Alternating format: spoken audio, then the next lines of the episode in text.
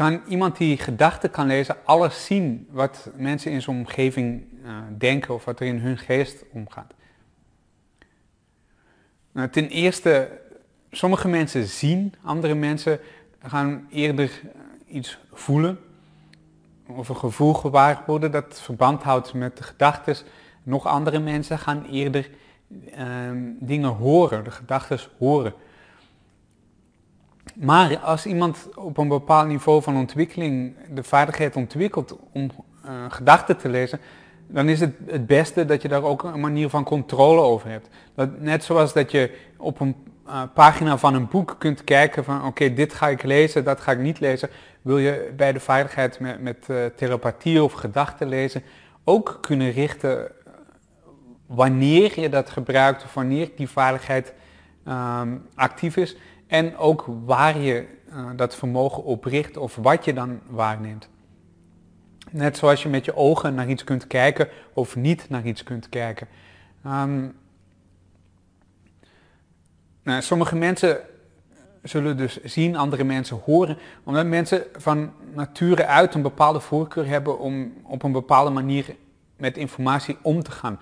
Nu dat gezegd zijn, wil niet zeggen dat omdat je die voorkeur hebt, dat je die andere manieren van waarnemen niet kunt ontwikkelen. Je kunt ze allemaal ontwikkelen, maar je zult zeker aan het begin zul je een bepaalde voorkeur hebben om uh, met een bepaalde soort informatie om te gaan.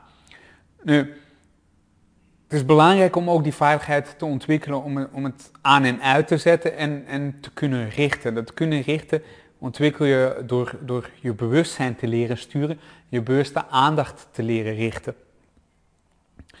Op een gegeven moment had ik bijvoorbeeld uh, een gesprek met mijn oom en hij was aan het zoeken naar het woord voor diabetes, maar hij kon er niet opkomen. En terwijl hij door dat proces ging van zoeken, verscheen in mijn geest het, uh, het beeld van een suikerklontje. Nou, uit de context van het gesprek had ik daarmee genoeg informatie om te weten dat het over diabetes ging. Mm, maar het toont ook aan dat je, dat je mm,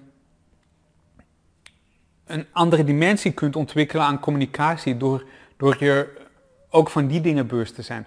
Het vereist een, een, een ruimere bandwijdte in je bewustzijn, een, een, een ruimere, ruimer, een ruimer bewustzijn om je los van de communicatie op het fysieke niveau, dus, dus waar gesproken wordt, ook bewust te zijn op, op andere dingen, die, uh, ook bewust te zijn van andere dingen die spelen in de geest.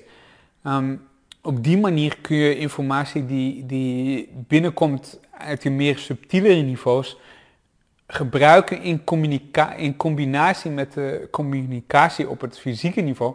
En uh, kan een heel andere dimensie of invulling geven aan wat er eigenlijk uh, besproken wordt.